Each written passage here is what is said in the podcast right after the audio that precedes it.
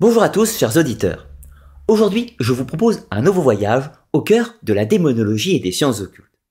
Nous allons parler du démon de l'argent, du matérialisme, j'ai nommé Mammon. Nous étudierons son histoire et les croyances qui lui sont associées, aussi bien dans le domaine de la théologie que de celui de l'occultisme. Et pour finir, nous ferons une analyse de ce que l'on nomme le culte de Mammon.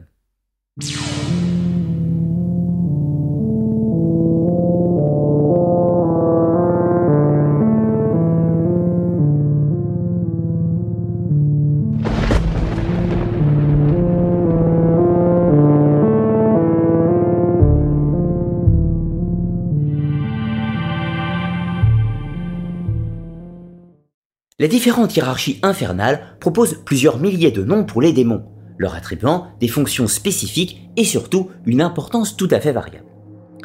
Ainsi, s'il n'est pas rare de retrouver des noms célèbres tels Lucifer, Bélial, Asmodée ou encore Belzébuth, qui sont largement répandus dans la culture populaire, en réalité, il existe beaucoup d'autres démons qui hantent seulement les vieux grimoires poussiéreux des adeptes de la démonologie.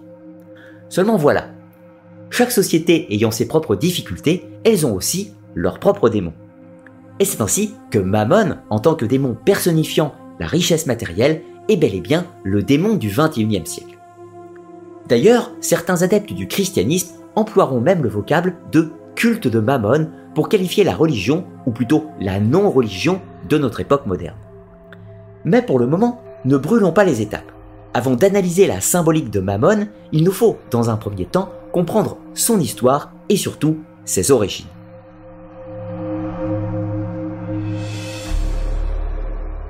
La première mention de Mammon apparaît dans la Bible, et pour être plus précis, c'est dans le Nouveau Testament, l'évangile de Matthieu, dont voici un extrait.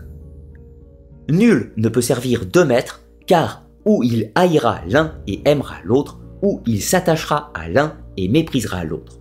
Vous ne pouvez servir Dieu et Mammon. Avec cette simple phrase, le tableau est posé. Mammon est l'antithèse de Dieu, son adversaire pourrait-on dire. Il représente la figure, personnification du mal et donc un démon. Mais voilà, la chose n'est en réalité pas aussi simple. Il nous faut comprendre ce que les auteurs du Nouveau Testament entendaient par ce terme de mammon. S'agit-il d'un démon, d'un titre, et surtout, d'où vient-il? Alors, tout d'abord pour commencer, sur le plan de l'étymologie, Mammon vient de l'araméen et pourrait se traduire par richesse, trésor ou encore possession, au sens possession matérielle bien sûr. À noter que plusieurs théologiens ont tenté de faire des rapprochements linguistiques avec des termes hébreux et phéniciens en rapport avec l'argent et la richesse.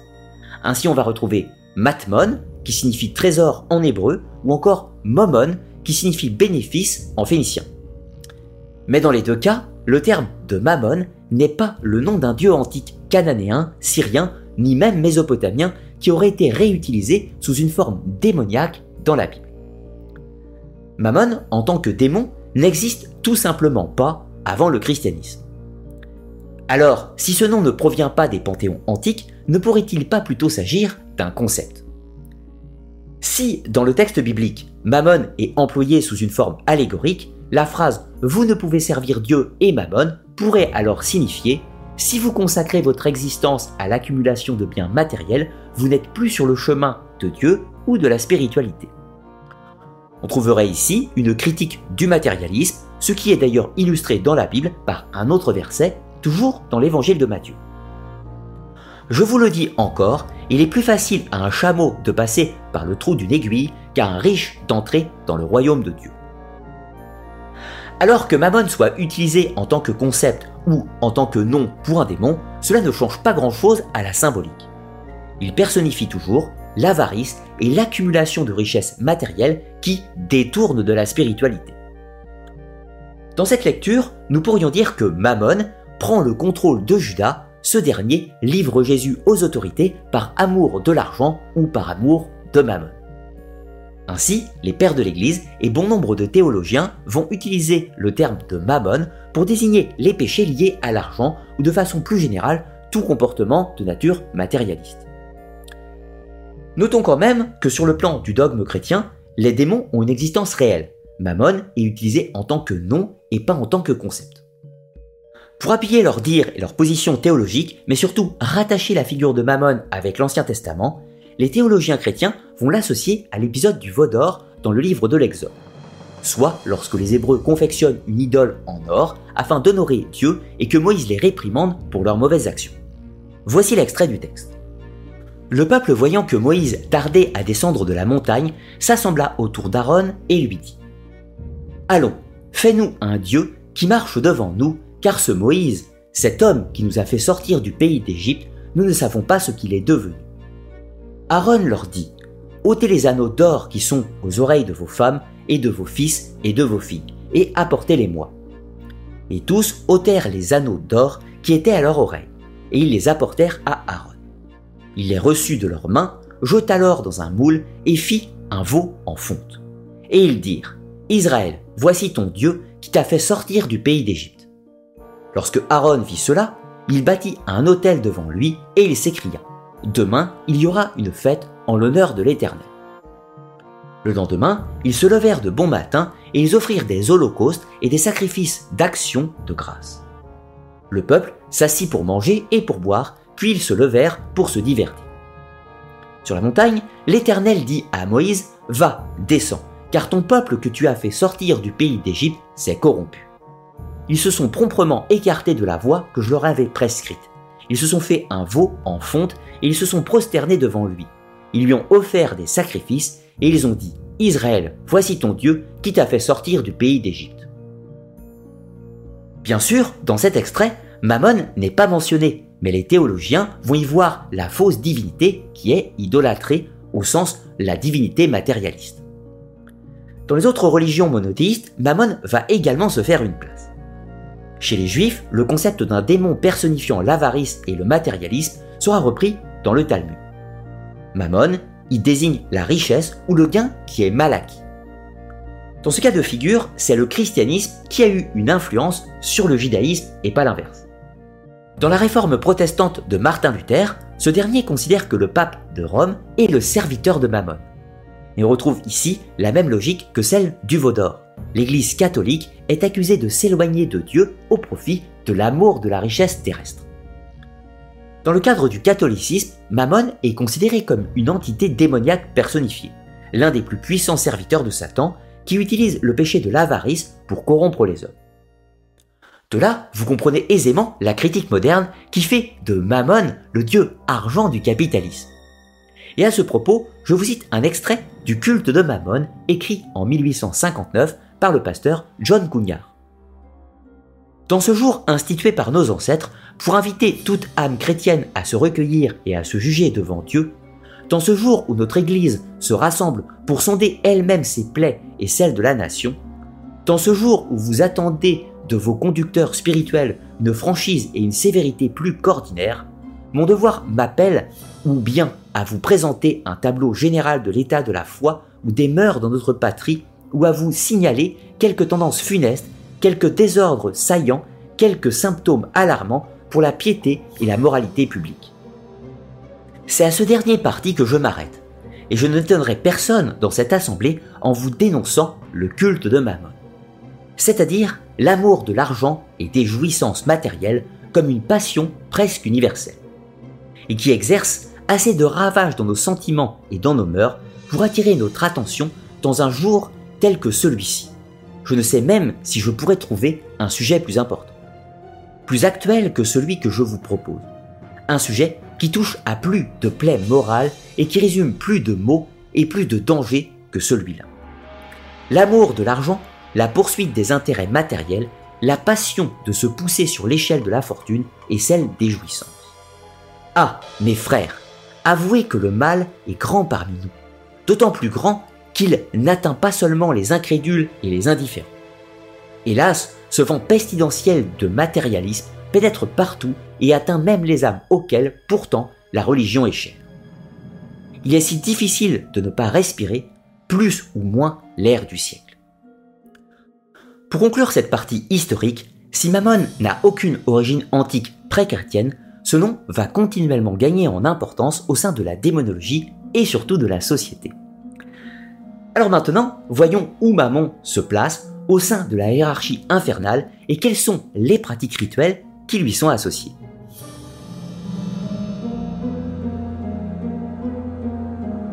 Si Mammon est l'un des démons les plus régulièrement cités dans le monde moderne, force est de constater qu'il est assez peu présent dans les principaux textes de démonologie.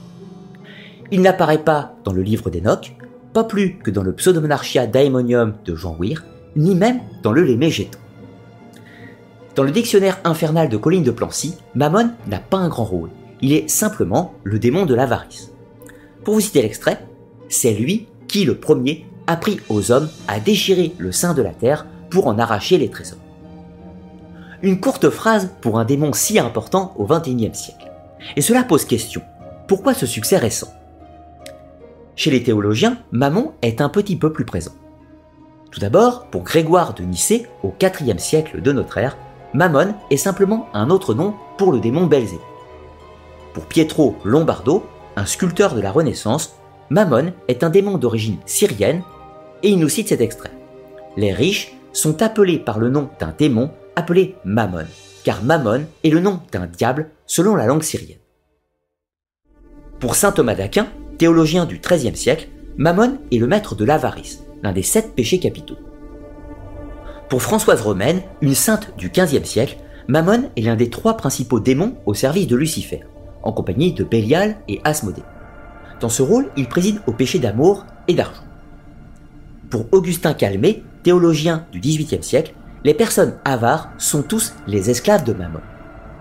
Mais le premier vrai développement de la figure démoniaque de Mammon sera l'œuvre de John Milton au XVIIe siècle dans son œuvre majeure, Le Paradis perdu.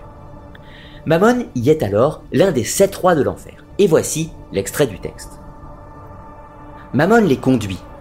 Mammon, le moins élevé des esprits tombés du ciel, car dans le ciel même ses regards et ses pensées étaient toujours dirigés en bas. Admirant plus la richesse du pavé du ciel, où les pas foulent l'or, que toutes les choses divines ou sacrées dont on jouit dans la vision béatifique. Par lui d'abord, les hommes aussi, et par ses suggestions enseignées, saccagèrent le centre de la terre, et avec ses mains impies, pillèrent les entrailles de leur mère pour des trésors qu'il vaudrait mieux cacher. Bientôt, la bande de Mammon eut ouvert une large blessure dans la montagne et extrait de ses flancs des côtes d'or. Personne ne doit s'étonner si les richesses croisent dans l'enfer. Ce sol est le plus convenable aux précieux poisons. Et ici, que ceux qui se vantent des choses mortelles et qui s'en émerveillent disent Babel et les ouvrages des rois de Memphis, que cela apprennent combien leurs plus grands monuments de renommée, de force et d'art sont aisément surpassés par les esprits réprouvés. Ils accomplissent en une heure ce que, dans un siècle, les rois, des labeurs incessants et des mains innombrables, achevaient à peine. On peut dire que c'est à partir de ce texte que la figure de Mammon prend véritablement de l'importance dans sa forme nominative. Auparavant, il est simplement le nom démoniaque pour définir le démon de l'argent, mais avec le texte de Milton, Mammon va progressivement devenir l'une des figures phares pour les adeptes de la magie des démons. Bien sûr, vous vous doutez de la raison pour laquelle les adeptes de la magie noire vont l'invoquer.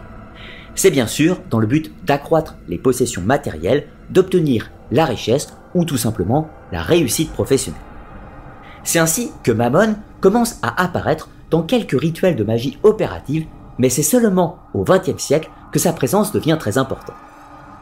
Mais c'est encore plus avec l'avènement d'Internet où l'on trouve sur des sites web un peu douteux dirons-nous, les moyens de l'invoquer et de faire des pactes dont voici quelques extraits. On adresse à Mammon lorsqu'on veut gagner de l'argent rapidement et sans aucune considération pour autrui, lorsqu'on veut être aidé dans les opérations financières, commerciales ou industrielles, lorsqu'on désire consacrer toute sa vie à l'argent, au luxe ou encore aux richesses. Un autre extrait Impossible de ne pas trembler lorsqu'il apparaît et lorsqu'il vous regarde de ses yeux à la fois reptiliens et flamboyants. Son visage est fermé, ses lèvres d'une minceur extraordinaire, ses dents aiguisées, son nez camard, sa langue est bifide, comme celle de la vipère, mais elle est beaucoup plus longue. Dans ces quelques phrases diffusées sur un site web, mais elles-mêmes tirées d'un livre des années 70, voyez que Mammon est véritablement un démon 2.0. On peut le fusionner avec les croyances ufologiques, reptiliennes ou tout ce qui est à la mode. Pourtant, bien loin des sorciers du web, il existe quelques sources anciennes sur les pratiques magiques en rapport avec Mammon. Sauf que curieusement, le démon y est présenté comme une femme. Voici un extrait du grimoire persan. Démon d'origine égyptienne, Mammon est la veuve, la reine des prêtresses chantantes. Sirène, harpie et goule ou dévoreuse de mort, femme des bois, femme des cavernes, sorcière des bas Sa puissance est incommensurable, mais malheur à la personne qui appellera cette déesse si celle-ci est un homme. Mammon ne répond qu'aux femmes, leur proposant des pouvoirs uniques en échange de malheurs monstrueux. Les ingrédients d'incantation sont de la poudre de salpêtre, deux onces d'urine de vierge, une chevelure d'homme coupée avec la peau, les attributs virils d'un taureau. Dans cette présentation, on ne sait pas quelles sont exactement les fonctions de Mammon, mais la seule chose qui est sûre, c'est qu'il n'y a pas vraiment de rapport avec le démon de l'argent et du matérialisme. Par la suite, certains démonologues vont tenter de trouver des références à Mammon dans les grimoires de magie ancienne. Pour cela, ils proposent l'hypothèse que Mammon y serait référencé sous le nom de Amaïmon. C'est notamment le cas du Lémégéton Clavicula Salomonis, ou encore du livre d'Abramelin, ou même encore le grimoire du pape Honorius. Dans ce dernier texte, Amaïmon y est présenté comme l'un des quatre rois de l'enfer, celui qui règne sur les terres septentrionales, et l'auteur propose une formule afin de l'invoquer. Amaïmon est également présent dans le Pseudomonarchia Daemonium de Jean Weir, et il y est présenté cette fois-ci comme le roi de l'Est. Dans d'autres textes, il est présenté comme le roi du Sud, ce qui ne permet pas de dresser un schéma global de cohérence. De plus, Amaïmon ne fait pas référence à l'argent ou aux, besoins matérialistes. Alors bien que l'association Amaïmon et Mammon n'est pas totalement impossible sur le principe, tant il existe des déformations dans les noms de démons au cours du temps et dans les différents textes, notons quand même que cette hypothèse reste extrêmement fragile. Alors pour conclure cette deuxième partie, le démon Mammon n'a pas vraiment de profondeur dans le cadre de la démonologie. Ce n'est pas une figure complexe, comme Bélial ou Asmodée, qui puissent toutes deux leur origine dans des panthéons antiques. Alors pour faire le bilan, Mammon est un démon pratico-pratique utilisé par les adeptes dans un but précis, s'enrichir ou pour toute opération de nature financière. Mais voyons maintenant ce que l'on peut en dire sur le plan de la symbolique.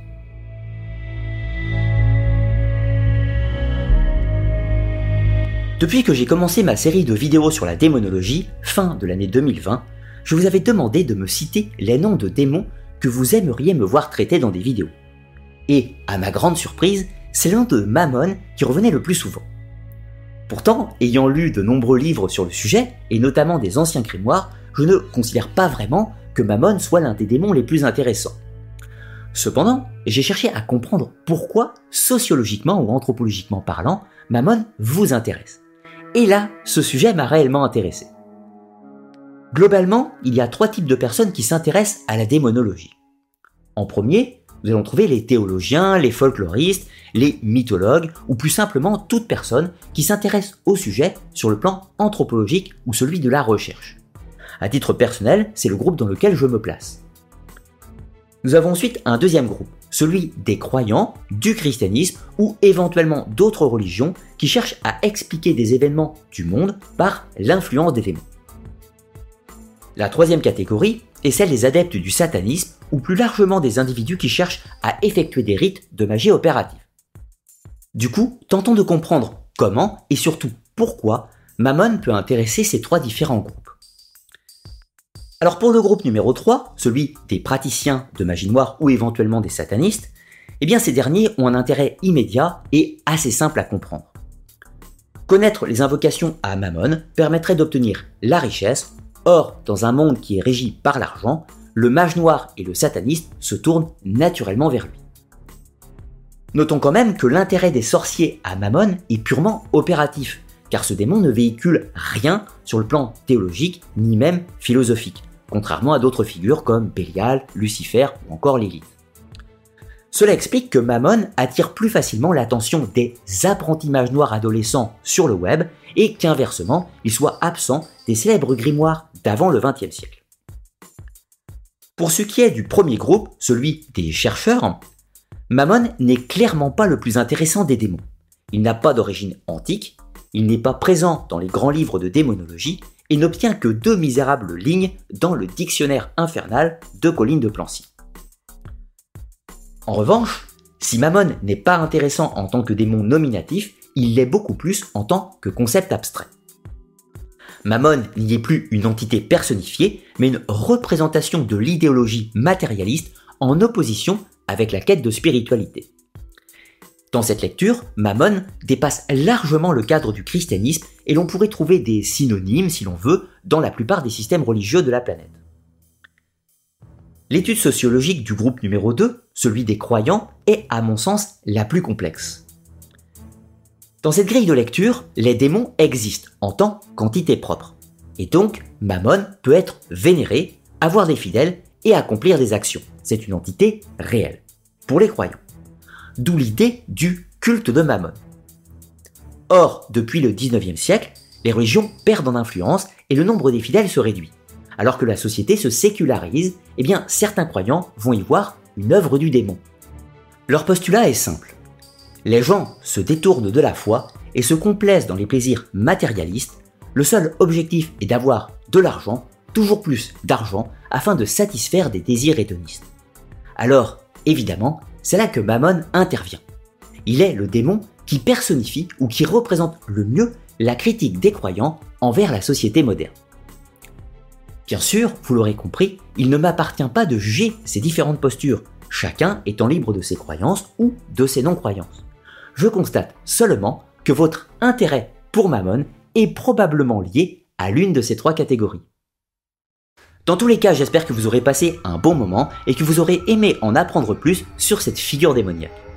Alors, comme d'habitude, pensez également à me noter en commentaire sous la vidéo le nom des démons, anges ou encore autres figures mythiques que vous aimeriez que je traite dans de futures émissions.